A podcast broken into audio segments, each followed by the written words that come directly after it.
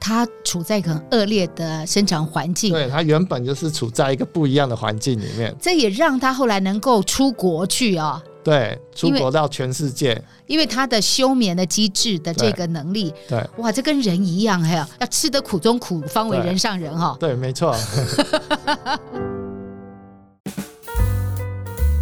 欢迎来到王文静看世界，我是不文静的王文静，在这里你可以听到我分享世界的精彩，还有许多深刻的故事。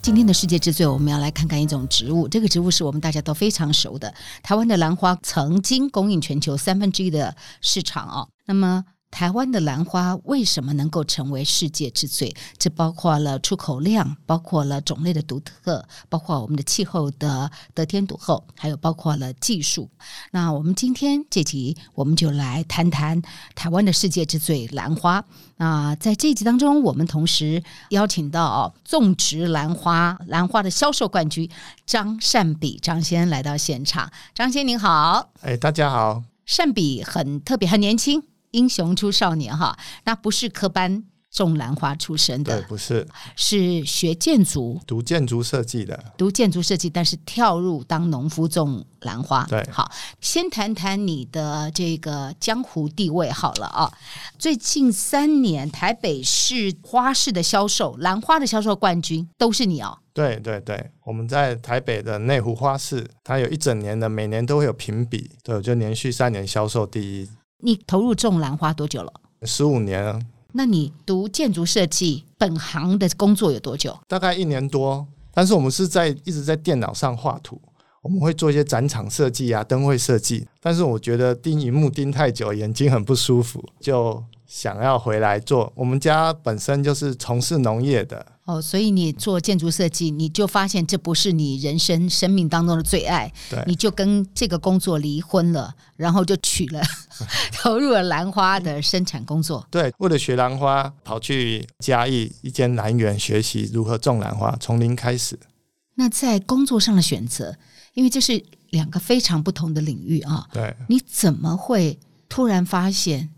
兰花才是你一辈子想投入的？你不会再变心吧？呃，没有，那时候并没有这样的想法 啦。是是首先我舅舅之前在荷兰市上是有花园的，那时候也开始卖一些兰花。嗯，所以对家里所以还是有背景。对对对，所以我就会想说，嗯，兰花的东西是销售是最好的，又是最漂亮的，那我们应该要来投入这一块。所以您开始十五六年前开始投入之后，对你就是从最基层、最基层学种兰花开始。对多久之后？因为你现在是内湖花市的 number one 哦，对，因为我们透过从基层学起，然后我还被公司外派到美国去栽培兰花，在当地的兰花。你学徒就被外派到对美我国大概学个半年一年，先被派到阿里山。阿里山的环境就是遇冷，它就会催花；兰花这个是低温的时候，它就会开花。台湾早期都是送到山上阿里山、太平山好几个兰花的催花点。我们在平地种好苗，送到山上遇冷，四个月一百二十天，它就会开第一朵花。然后后来被派到美国待对三年。我们在美国纽约，后来还有再到迈阿密，迈阿密后来是盖的新厂。那你这个公司很大，种兰花可以种到外派同仁这样到美国三年对，因为他们在美国当地有自己的兰花厂，哦，这是哪一家公司？然后玉品生物科技。台湾现在最大的呃兰花的育种是哪几家？我们台湾能够有这么多育种，形形色色，是因为很多育种家分散在各个角落，哦，你都想象不到的角落，也会出现一个很棒的育种家。我们的育种是从兴趣开始做起的，不管你你哪一个小家庭，你也有兴趣，你也可以去做育种。是是是透过这样的每一个点，每一个散在台湾各地的育种家，才有办法创造出我们今天的兰花产业，还有品种这么多。台湾的什么样的条件给了兰花好的一个养成环境？养成环境，我们现在反而不是环境是最主要的，应该说我们台湾人对兰花的喜爱，从基层很多育种家就开始了。台湾的兰花的种植跟文化的底蕴，其实时间是非常久，从日本时代就开始了。对首先，最早的时候是台湾合适兰花的生长环境，所以你看，台湾有一些特殊的兰花品种，也就是在台湾蹦出来嘛，哈。对那如果大家知道，像兰屿是因为一八九七年的三月十五号，那这个日本人呢，他叫石野市吉郎，第一次在兰屿采集到了白花蝴蝶兰。那原本叫做红头屿的这个兰屿呢，后来呢，就因为国民政府觉得这个名字不雅，所以就用了这个很特别的兰花，所以从红头屿改成兰屿。你看，我们的地名会因为发现了特殊的兰花的品种而更名，我们的气候，我们的所有的这个条件，呃，显示我们就是一个先天上具有兰花王国的这样的一个背景啊、那您刚刚提到的很重要，早先是因为气候的关系，让台湾能够有条件有好的这个兰花的生长，所以它野生品种应该是相当的多。原生品种我们大概比较常听就是台湾阿嬷，这哦、是、台湾嘛是原生种、啊原生品种，对对对，嗯其实它是温带植物，所以有点海拔的时候，嗯，我嗯们会在那边发现。对，台湾阿嬷最早，我们曾经在国际花卉展得名的这个品种，在一九五二年跟一九五三年得名的，也叫做台湾阿嬷。对，它是更原生种的。所以最早就有原生种的台湾阿嬷，对后来又改良，但是它持续都叫台湾阿嬷。今天我们在我们的录音室的现场哈，张善敏先生也带了他自己育种的哈，因为他自己十五六年的状况之下哈，也育种培育了三十种的兰花，靠着自己的兴趣培育了三十几种兰花，那也叫厉害啊！我觉得玩花啦，做一棵花的时候，如果只是玩别人的品种，我觉得有点可惜。哦，我看那到如果你的你可以眼睛自己发亮了， 如果你可以自己有一些兰花的小 baby，或自己自己取名的兰花出来的时候，我觉得做兰花会更有意义啦。我在对谈当中，我看到你很特别的一个背景，就是你跟传统的农夫很不一样，你是能够用消费者导向去看该怎么做育种。你为什么会有这么特殊的想法呢？哦，因为我们本身是学建筑设计的，那我们在学设计的过程中，其实都跟人、当地的文化、土地都是有相关联的。那我们其实切入到兰花的时候也是一样的，我们想要卖一颗兰花的时候，什么才叫做好？那每一个人的看法、想法都不一样，所以我们会针对最后末端需求的人的身上去寻找他喜欢什么样的兰花，当地人爱好什么样的兰花，他的生活背景、空间是什么。然后我们从那样的发想之后，再回头去决定我们要如何育种，然后如何挑出一颗客户喜欢的花，然后我们大家呃也很开心，然后也愿意消费的一棵好花。嗯嗯嗯。张善比他在兰花的工作当中，曾经很特别的是被派到美国三年，对，然后回来台湾之后就创业了吗？台北蓝产再待一年之后，再开始自己创业。嗯，对嗯。你说你是台北人，但是我又看到你是彰化田尾对，啊，这是我爸妈都是彰化田尾、永靖田尾的人。所以你回到爸妈的故乡，对，因为我在台北的兰产待一年，兰花园子待一年之后，发现台北的天气，它在冬天其实日照不足，因为冷空气下来，常常就整天都没有太阳。那发现对兰花的最后的表现会比较不好，对，所以才想着要回到自己的家乡，回去种兰花。所以当你可以创业的时候，你完全就是聚焦在生产嘛，哦，销售是对我们，我们其实也在台北蓝产学习的这一年当中，其实我们一直在接触客户，接触台北的客户到底需求什么？因为台湾的市场跟美国的市场需求其实完全是不一样的。怎么说？在美国，它都是透过超市各大卖场，它是一颗一颗套袋好，依大小高矮去分级。一颗他们的消费习惯是买一颗回家摆，买一颗回家摆，它是这样的消费模式。但是回到台湾完全是不一样的，台湾是五颗、七颗、三颗，哦，因为消费模式不一样，美国消费是拿自己买回家自己摆空间用，但是在台湾大部分都是送礼。东方的消费习惯上面都是买来送礼，即便是日本市场，它其实很漂亮的大白花，长庄大白花也是人家开幕买了个三支组成一盆，然后去送礼。这个所以市场是不一样的，消费习惯完全是不一样。美国人没有买兰花送礼的这个文化，对，没有，欧洲也是哦的，都是买回家自己看。你去欧洲，你现在只要去欧洲路上走，你会发现玻璃窗户旁边有一颗兰花。对对。他们其实自己买了兰花摆回家之后，还要给外面的人看。你刚刚讲我就懂了，就是台湾基本上就用送礼为导向来看。对，喜丧事这些送礼为主。对，嗯嗯嗯，因为我自己我自己很喜欢花，所以我生活当中没有花哈，我是非常受不了，所以我大概几乎每一个礼拜。除非出国，要不然我大概每个礼拜都会去买花。但对我基本上比较常买是切花，对呃兰花我通常的习惯也是拿来送礼的对。但我很头痛的就是，我觉得兰花的送礼一般都是这样，孔雀开屏哈，这这个很大气。没有问题，但缺点就是什么呢？我常常在国外的饭店住起来，我就觉得说，单单一两颗的这个兰花放在房间或者放在一个角落，摆起来那姿态真是美。可是我在台湾的时候，我非常难得能够找到这样的花店。可能台湾人在买这个兰花的习惯还是以量来计价，所以如果只有一株、两株，花型很漂亮，可能卖不了高价，以至于导致于生产者就不太去做。那也回到台湾的本身哈，台湾人不太重视居家的美，就是消费需求的不一样。他为了送礼摆出来可以看，然后上面有打他的名字，他必须要呈现那样的状态，所以他不能只有单单挑一颗。对，这美国、欧洲文化跟台湾文化是很大的不同啊。台湾人很少，而且台湾人就很少人会买白色的应该说兰花在自己身上的，东方人比较会去吃的啊、对衣服这一类对的。对，那你说要花在自己身上，然后买一颗花放在自己房间，又不自能己吃，对，啊那时间到了，它也是卸掉。对，这个观点能突破的话，因为台湾的美学普遍还是比较薄一点点，台湾在布置自己家这方面都普遍比较舍不得花钱。它会装潢的很漂亮，但是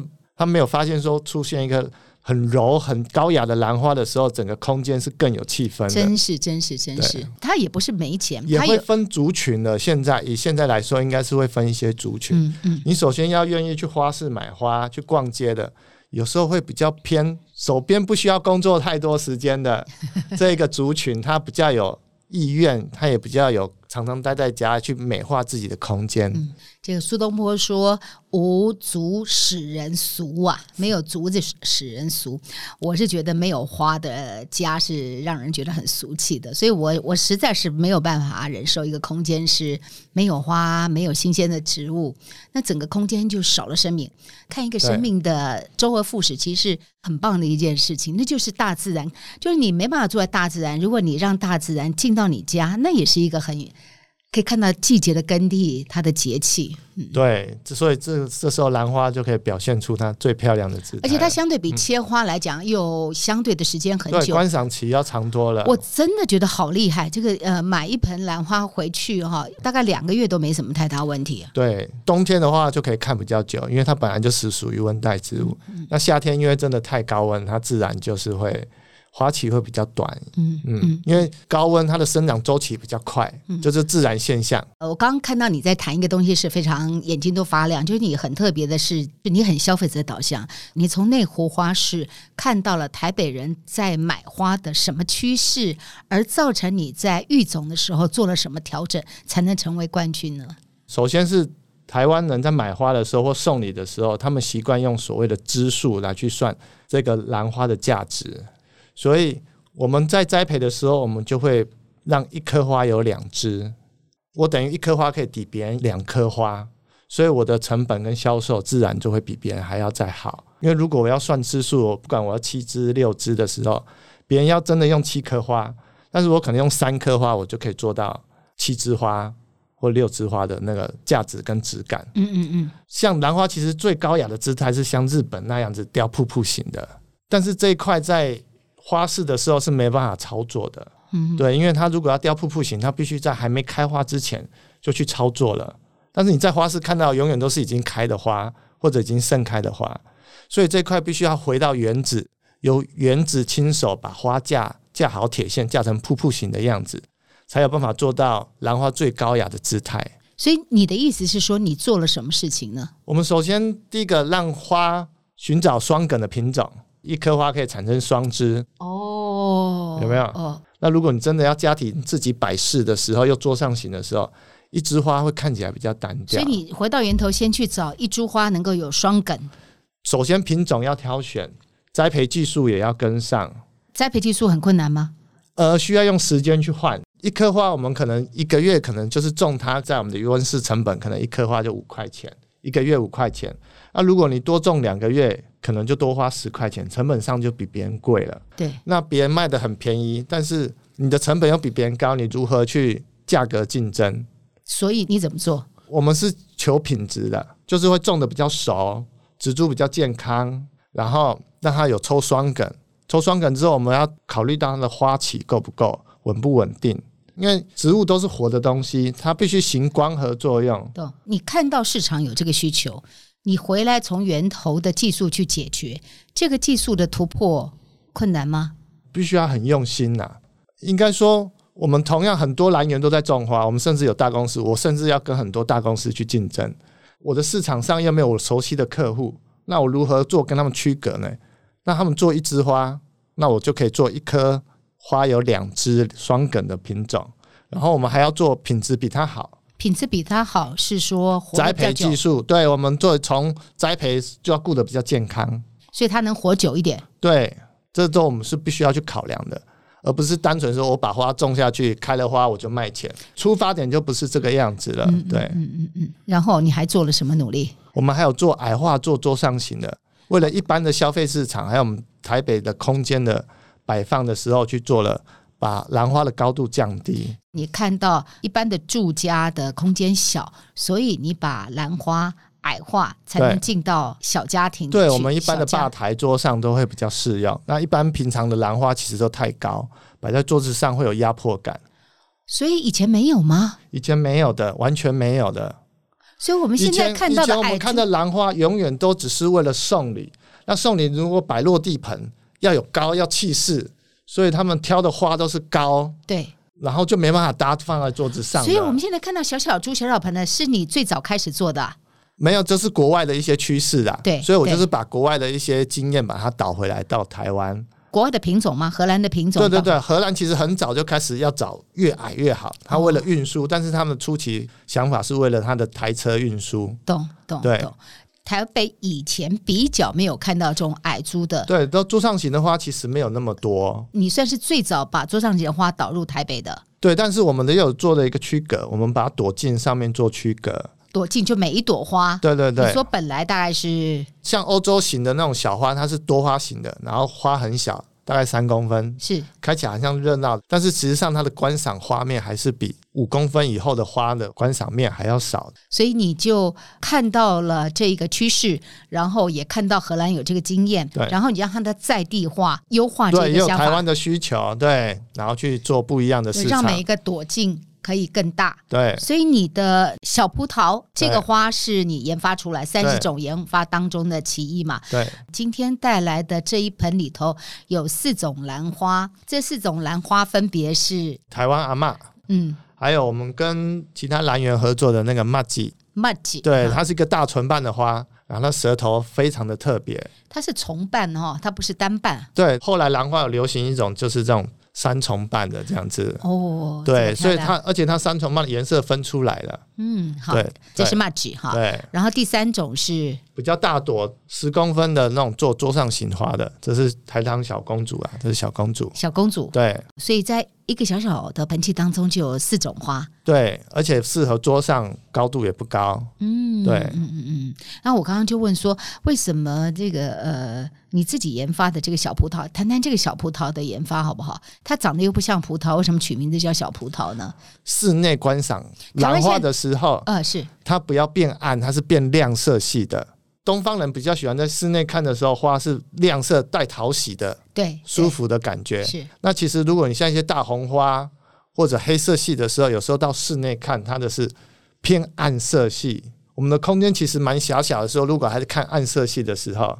其实会比较不舒服啦。所以我从心理层面上面去分析，小葡萄是因为它的颜色是有一点像桃红色，对，其实到室内日光灯，你之后再买一些兰花回去比较的时候，很多花是摆到室内，其实变暗，颜色变重。哦但是这种不会，这种是带到室内的时候，日光灯会亮色系的。哦，小葡萄，对，你主要是做颜色的改变，是不是？对我现在消费者为导向的时候，我要先把花色挑出来，哦，所以栽培上的确是比较难栽培，有好处也有坏处。坏处就是大家都不好种，很多外销厂它如果要做外销品种的时候，它可能会觉得栽培上比较困难，它不适合大面积生产的，为什么因为它不好种，它很它容容易易生病，娇贵？对它很娇贵。但是大原子它大量生产，我一次就好几万株啊，整个温室可能都同一个品种。所以如果种这个品种的时候，它的损耗率会比较高，啊，它的成本就相对比较高，所所以以他们就会不太愿意种这样子类型的所花以。它也相对价格会比较高一点嘛。小对，葡萄当。然当然，成本会比较高。那你也带了台湾阿嬷嘛哈？对，这个跟台湾阿嬷价格比较起来是怎么样？就以我们现场看到的这一个状况，会比较好一些，差不多百分之十到二十。对百，分之十到二十对，主要是因为它栽培不容易，死亡率很高。应该说它是成长比较慢，因为每个人的个性不一样。兰花其实每一棵的个性都不一样。哦，你可以看到台湾阿嬷叶子就小小的，好、叶子小小短短的，这就是它的特性。台湾阿嬷原生种很小很圆，然后一直越长越高，越长越高，但是永远都小小圆圆的。但是你看到后面的台糖小公主的时候，你看它同样一片叶子，它这么大，可以大到这个样子。就是大概是台湾阿嬷叶子的三倍、四倍。对啊，同样是一个桌上型的花的时候，成长速度也是完全不一样的。那这四种哪一个最贵？事实上都差不多，我们会以品种，然后双梗、三梗的方式下去再做区隔。嗯，对嗯你这三十种的自己研发出来的品种，你这十几年的创业最惨的失败是什么？其实我们尝试新的东西的时候，即便是育种，我们要先知道失败点会在哪里。其实我们是要先尝试怎么样失败之后才会成功。嗯我们的成功永远是在有失败的基础上，才能成为一个成功的人。才会去复制、扩大复制。啊对对对，所以我们必须要先，比如说我的育种还有更多更多，但是我可能一开始育了十个品种，但是我心里可能就要建设说，我可能只会最后留下三个品种，七个品种都是我必须要投资的成本。好、这七个品种其实最后可能不行，但是我还是必须要先挑几个品种出来，大家一起比较之后，再透过市场机制，再透过栽培方式，还有主培操作，好几个流程，它都必须通过一个大家都有办法操作出来的，才有办法商业化的那个品种之后，才会剩下这些品种。就是说，我们想要一颗新花，我颗我看这颗好，我想要把它量化、商业化，我首先要经过主培、组织培养。那组织培养会有组织培养的问题，它有可能没办法复制，它可能容易变异。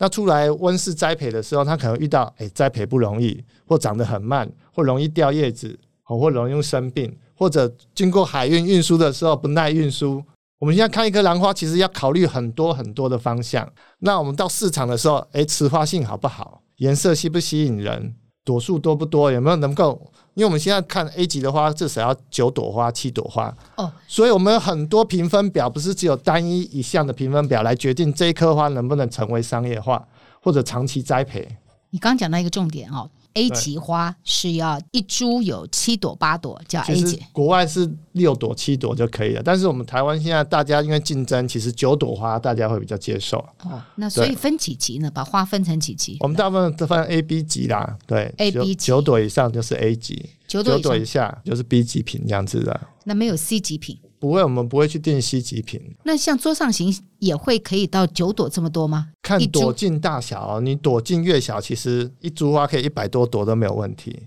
哇哦，因为那小小一朵一朵一朵一朵，它当然就可以很容易，它的养分就很容易供应成为一百朵，嗯嗯它的开花特性也会比较好。养分都给一朵，它一朵就会比较大。所以我们现在看到这里面含苞的都算嘛对，，都算对，所以你看这个台湾阿嬷一梗二四六八，对八朵，对哈，，最后一朵不小心掉了，再加上侧芽嘞，有没有分叉也还有对对花对，所以还有包括它是单梗、双梗都是对列入评估。对对对对，即便在国外，在我们在欧美市场，欧洲的话，双梗就是多一欧，那就是它的利润来源。哦，所以欧洲在贩售兰花的时候，其实也是一支一支在算的。对，所以双梗它才有利润，才会赚钱。诶，你创业等于不到十年就打入那火花是三年冠军了啊、接下来的愿景是什么呢？主要是以内销为主嘛，哈，对不考虑外销吗？也不会，其实我们的东西在国外其实也很有竞争力。我们其实有长期合作一个香港的，他就是买橙花过去，只是我们的产量太少，其实能供应的数量都是偏少的。嗯，对嗯台湾现在兰花的品种有多少品种 了？应该说数不清了、对，超过上千种有没有？从整你都个已经有三十种了，其实不止啦，只是说你没有看到的，有看到的，有淘汰掉的，或者原子里面被扔掉的，其实它的品种多到无法想象。是哈？对，那你的兰花园叫做克克罗罗利斯，斯，克罗利斯，对，克罗利斯，这是希腊的花神。对，希腊花神的名字，是哇塞我老婆取的。其实应该就是神话，神话对，里它头本的来就花代神啦。表一个很漂亮的、很美丽的神嘛。我们想用那样的感觉来去让我们的兰花有这样的感觉，所以我们是朝这个这个方向去发展的。嗯嗯，你父亲对你没有继续走建筑设计而做兰花的看法是什么呢？其实家里不会有太多意见，是很自由的。对，嗯不要怕失败，这是比较重要的。这个工作现在最困难的是什么？应该说每年其实都要进步一点点啊。其实每个行业都是一样，即便我们是种兰花的，我们在每年都要让自己再进步一点点。因为如果你不进步，你明年就是退步。不管你的品种、你的栽培、你的销售，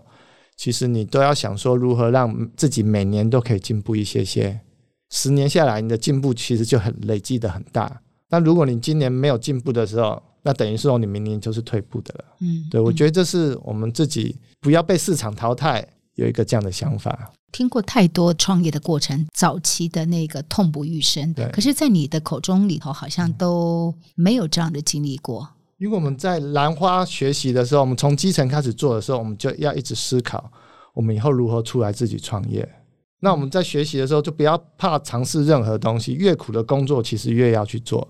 因为我们透过在别人那里学习，我们可以减少很多的失败。我们现在很怕一个年轻人都不懂农业，自己就买了一块地，然后就开始种东西，那绝对是会失败的，因为他根本不知道植物是活的东西，他在成长过程会遇到环境的变化、植物的不一样，一下就赔很多钱呐、一下就全部都失败，因为他全部都种不活，也种不好。嗯嗯我们觉得现在台湾是蛮多一些实习，还有农农民学院，它都会让你先去人家那里实习之后，其实你再出来创业，失败率就会小很多，因为你有个概念，我做哪些事情会是错的，做哪些事情会对的。所以你之前的这段时间，不管在美国的三年，或者对是在阿里山的那个半年，那个师傅或者是给你尝试错误的空间，厚积了你还蛮深的养分，可以这样说吗？对，因为我们自己其实要让督促自己去进步啦。因为我是读建筑，我根本这个生理作用什么也不懂，我也不知道它行什么 CAM 呼吸作用，哦，兰花为什么可以长期运输，我们都不懂。其实，在台湾其实有很多的资源可以找，除了这些老师傅口中的经验之外，我们其实可以去各大的大学，台湾有很多蝴蝶兰的相关论文跟资料可以查询。对，你只要上国家图书馆一查，什么资料都有，就是你愿不愿意去做而已。你钻进了很多的论文当中，对我会去研究研讨，然后去看我现场的花，然后了解，再去评比，然后心里有个概念之后，再去做实际的动作。对最后再请教您哦，台湾有这么多的花卉哦，为什么是兰花走上国际？首先，我们很多花不能做外销，第一个它产期没办法调节。我想要在母亲节的时候，这个最热门的时候，结果你母亲节没有花，像文心兰，它在母亲节就没有花，它在九月、十月，然后所有的农民又全部都有花，价格一下又崩盘了。第一个，它产期没办法调节，嗯，第二个，你做海外或者国外销售的时候，它必须要办法运输。兰花本身它的苗就可以坐船的时候，可以利用栽培方式控管好，它可以做休眠动作，到美国都没有问题。对，甚至做了六十天，有时候到巴西拆箱，植株健康都非常的好，所以它这个很有办法外销。为什么花的休眠对于运输是这么样的重要？因为我们在我们这边栽培好了，我们台湾的栽培成本跟美国比较起来，跟欧洲比较起来，我们的栽培成本比较低。那如果我们这边运输的苗矿它没有办法马上开花，又必须从头栽培的时候，就等于是对方的栽培成本就高起来了。嗯，可以运输的方式就是它进入休眠状态的时候，植株还是很健康，一到美国它就可以开始准备开花了，所以通常如果是休眠的时候，那个是一个什么状态的兰花？就是都没有花，然后只有叶子，然后我们会把它放干，然后就是可以储含水分，它本来就是长在树上的，所以它可以耐很久的无水的状态。所以在做海运的时候，我们就让它没有水的状态，它就会进入休眠。它为了不要让水分蒸发，气孔它都可以关闭，把糖分锁住。去到那里，它大概只有消耗十 percent 到二十 percent 的能量，但是那边太阳一照，太阳一晒，水一浇，它就恢复了，就可以马上开花，就醒过来了。，啊对，就可以醒过来，很快就可以醒过来了。这是其他的花没有办法做到的。对，它是没有办法进入休眠状态的。啊，这花嘛这样 kill 哈，应该说，考虑到它原生就是长在树上，树上是没有土的啊，它只能趴在人家树皮上面。那它的水分从哪里来？从天上下雨才有。但是他不知道什么时候才会下雨嘛，他可能十天下一次雨，或一个月才下一次雨的时候，他怎么办？他必须把那一个月下的那一次雨的水抓在身体里面，抓在自己的植物细胞里面，然后慢慢控制它的水分，慢慢用掉。那长在土里面的植物是没有办法，因为它每天都要吸水，所以应该就是它处在很恶劣的生长环境，对它原本就是处在一个不一样的环境里面。以至于它的生命的弹性很大。对它为了活在那个树上的时候的弹性，所以有水的时候，它就赶快把水给吸足；没有对水的时候，它就让自己休眠。对控制水分，哦，这也让它后来能够出国去哦，对出因为国到全世界，因为它的休眠的机制的这对个能力，对哇，这跟人一样，还有要吃得苦中苦，方为对人上人哈、哦。对，没错，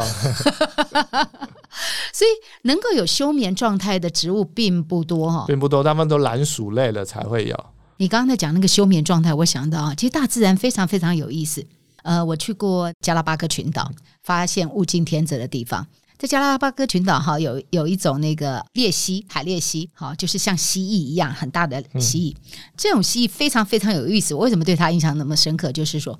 它在没有食物的时候，它可以自动缩小自己的身体，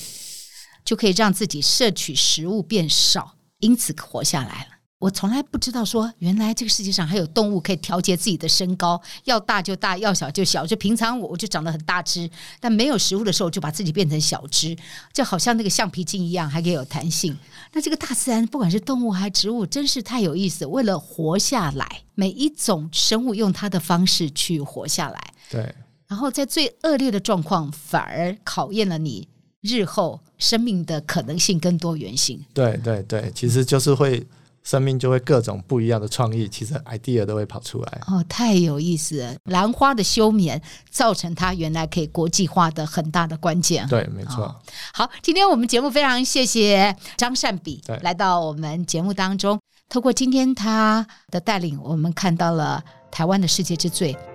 兰花为什么可以走到世界？兰花的这个个性，让我们看到一些可能。我们也看到了他从一个外行走进了这一个领域当中，下了很深的功夫，在园子里头，在研究论文当中找到一个新的可能跟天地。我也觉得你也像兰花一样，这么充满着生命力。谢谢您今天的到来，谢谢。谢谢。这就是今天的节目内容，希望您喜欢。如果想听到更多有意思的节目，别忘了订阅和分享“王文静看世界 ”Podcast。如果你是用 Apple Podcast 收听，也请你给我五颗星的评价或者留言给我。我是不文静的王文静，我们下次再见。